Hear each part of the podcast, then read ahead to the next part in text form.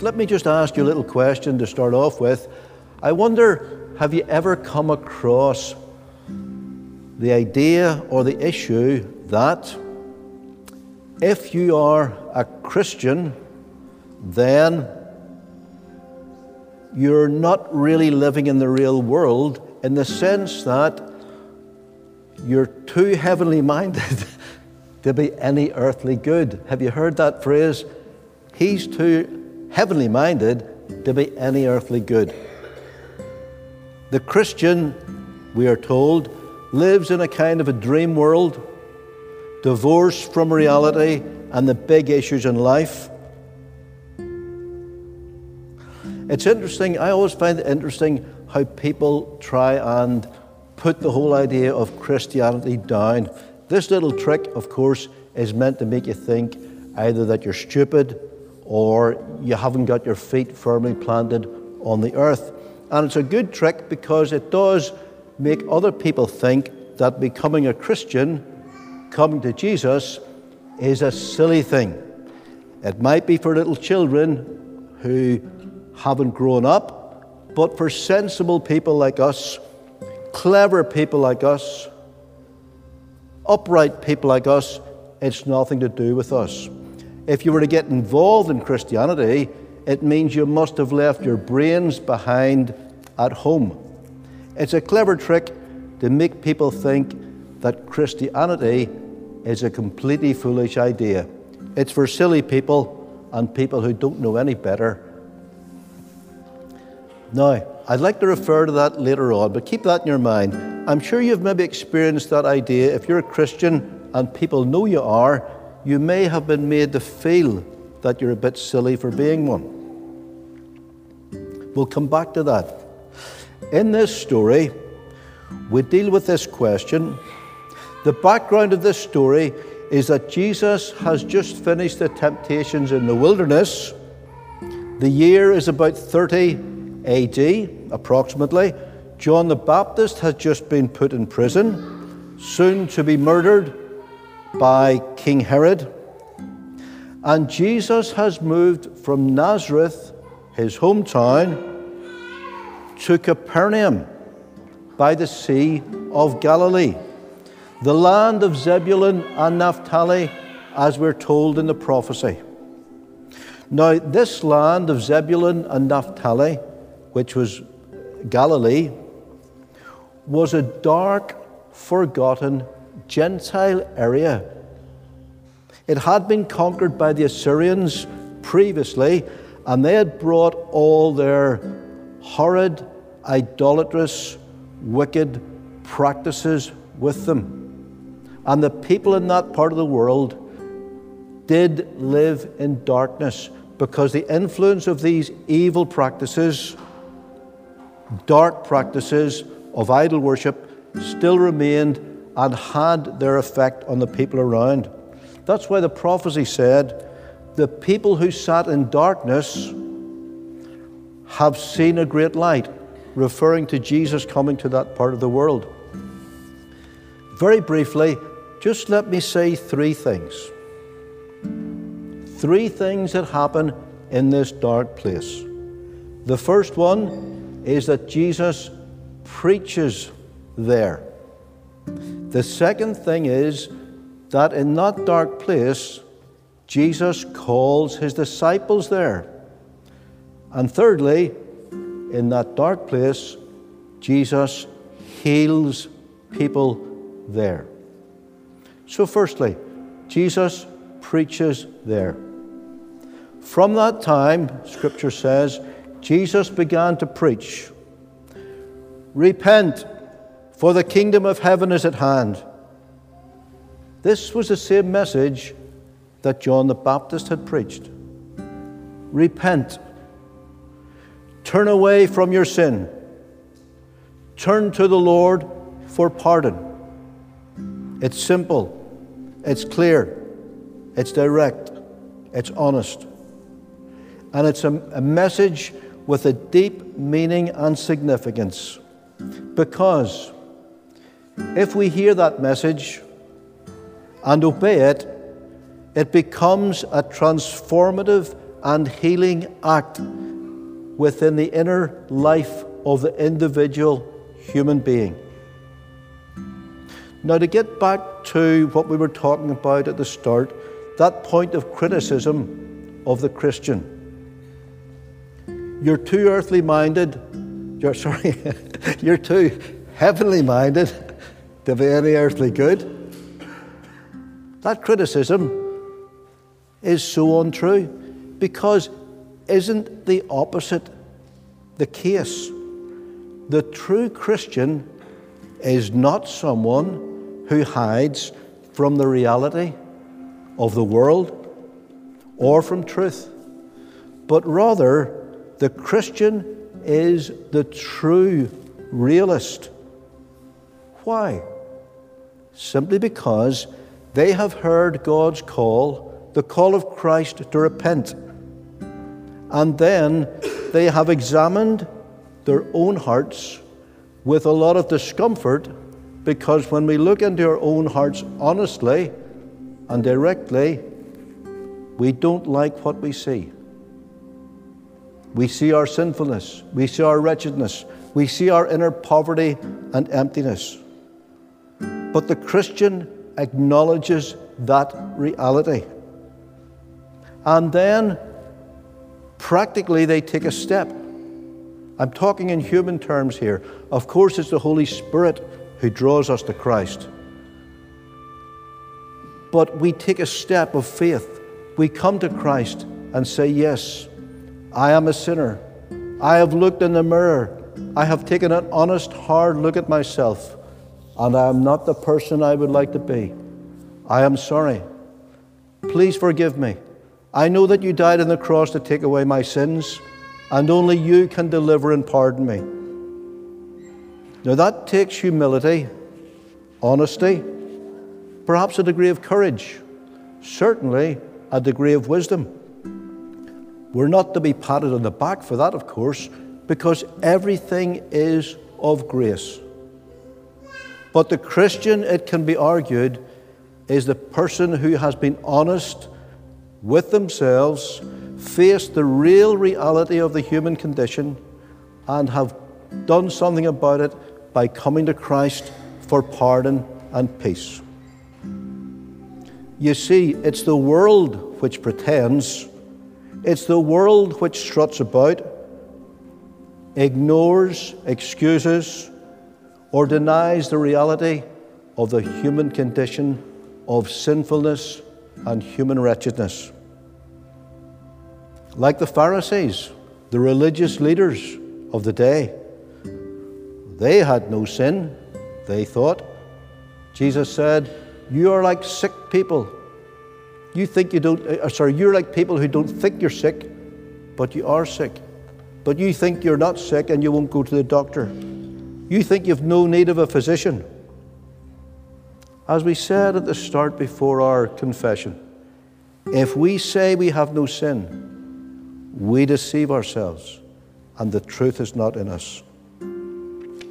Jesus preaches repentance. It is a transformative thing. I don't know if you've ever read the Narnia Chronicles, or maybe watched the, uh, the videos on T V or on YouTube or something, but there's a lovely picture of Aslan, who's representative of Christ. Anyway, the other Sunday we were singing a song in church. It's the song, Lead Us, Heavenly Father, Lead Us. There's a phrase in it that says, Savior, it's the second verse, Savior, breathe forgiveness over us. All our weakness thou dost know. Savior, breathe forgiveness over us. All our weakness thou dost know. Now in The Lion, the Witch, and the Wardrobe, there's a lovely picture of that, because the White Witch has cruelly killed lots of the talking animals. She's turned them into stone with her horrible wand and killed them, and they're all turned to stone. Anyway, Aslan takes the children to the witch's castle, and The children see some of the animals whom they have known, and they're turned to stone. And they're upset when they see them. But when Aslan comes, the lion, he softly comes beside the stone creatures. And his breath comes over them. He breathes over them. And it's lovely in the film because the animals who have been turned to stone wonderfully come back to life, and they can move their hands, and they rejoice in the fact that they've been brought back to life by Aslan's breath. But isn't that a picture of us? Ephesians said, for you. Paul says to the church, for you. You were dead in your trespasses and sin. But because of his great mercy for us, God, who is rich in mercy, has made you alive in Christ.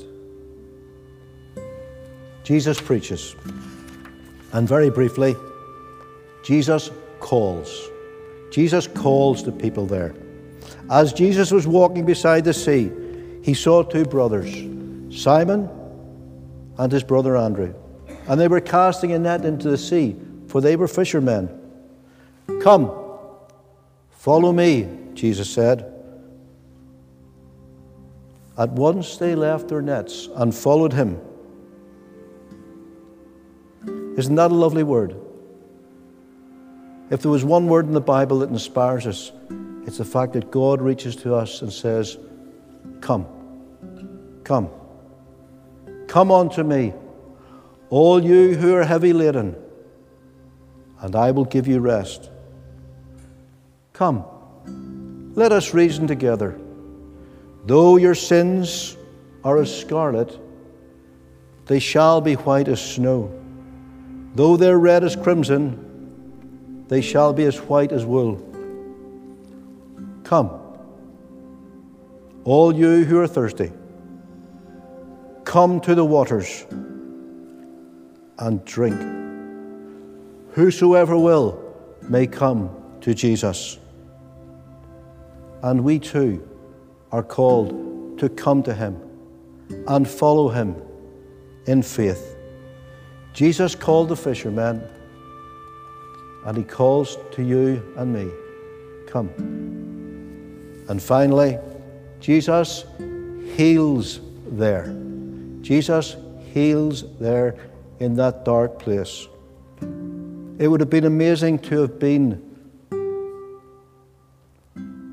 on the fields and mountains where Jesus healed, at wherever this place was in Galilee, because we are told, it seemed to have been late on in the day, that Jesus went through Galilee healing every sickness among the people. And people brought to him all who were ill with various diseases, those suffering pain, the demon-possessed. This may have been a legacy of the idolatry that had happened for centuries uh, previously. Those having seizures and the paralyzed, and he healed them. Let us consider Jesus' healings for a moment. First of all, let us consider the miracle of them. No doctor could do these things. No doctor could accomplish what Jesus accomplished. No surgeon, no physician, no matter how skilled, could do what Jesus did. Only Jesus could perform those miracles. And by doing so, so, he showed who he was. That's why we call miracles signs. We look at them and we look and see where the sign's pointing to. And these miracles are pointing to the fact that Jesus was truly the Son of God, the promised Messiah. The miracle of them. And secondly, the mercy of the healings. Each one was an act of mercy. We live, people say, in a very self centered world, the milk of human kindness is often hard to, to find. But Jesus' acts of healing were acts of mercy, of sweetness, of compassion. And they simply tell us what Jesus is like. That is who Jesus is, merciful and compassionate.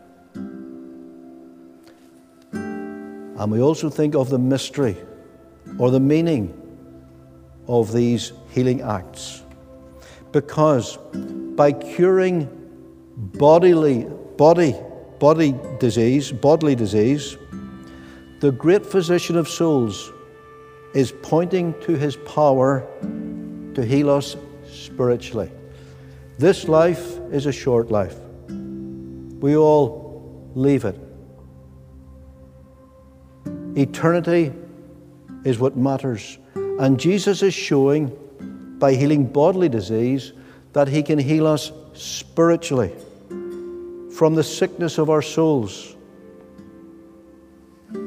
Christ came to take away all our sins and to completely heal us spiritually and eternally. Can you picture those scenes on that hillside in Galilee? All those people being healed and changed. So many, various diseases, everything was brought. Similarly, none of us can say, I'm beyond Jesus' power to help. Jesus couldn't help me. He's never had a case like mine. He doesn't know all about me. If he knew what I was really like, he wouldn't bother with me. Jesus saw everything on that hillside, and no one was beyond his help or power to save. There were no incurables then. No person can ever say, I came to Jesus, I asked him to pardon me, but he couldn't do it, or he didn't do it. None of us are beyond his power to save and heal. Jesus preached there, and Jesus preaches here. He says, repent, that I may breathe forgiveness over you, because I laid down my precious body and my blood was spilt for you. And Jesus called people there, and Jesus calls people here today. He says the same thing. Come. Whosoever will may come. He that comes to me, I will in no way, never cast out. And Jesus heals there. And Jesus heals here. None of us are beyond his power to save. Let us pray. The Sun of Righteousness arises with healing in his wings. Heavenly Father, may you be to us as one who speaks and calls through your blessed Holy Spirit, and as the one who pardons and heals all our sins and diseases, body, mind, and soul. Through Jesus Christ our Lord. Amen.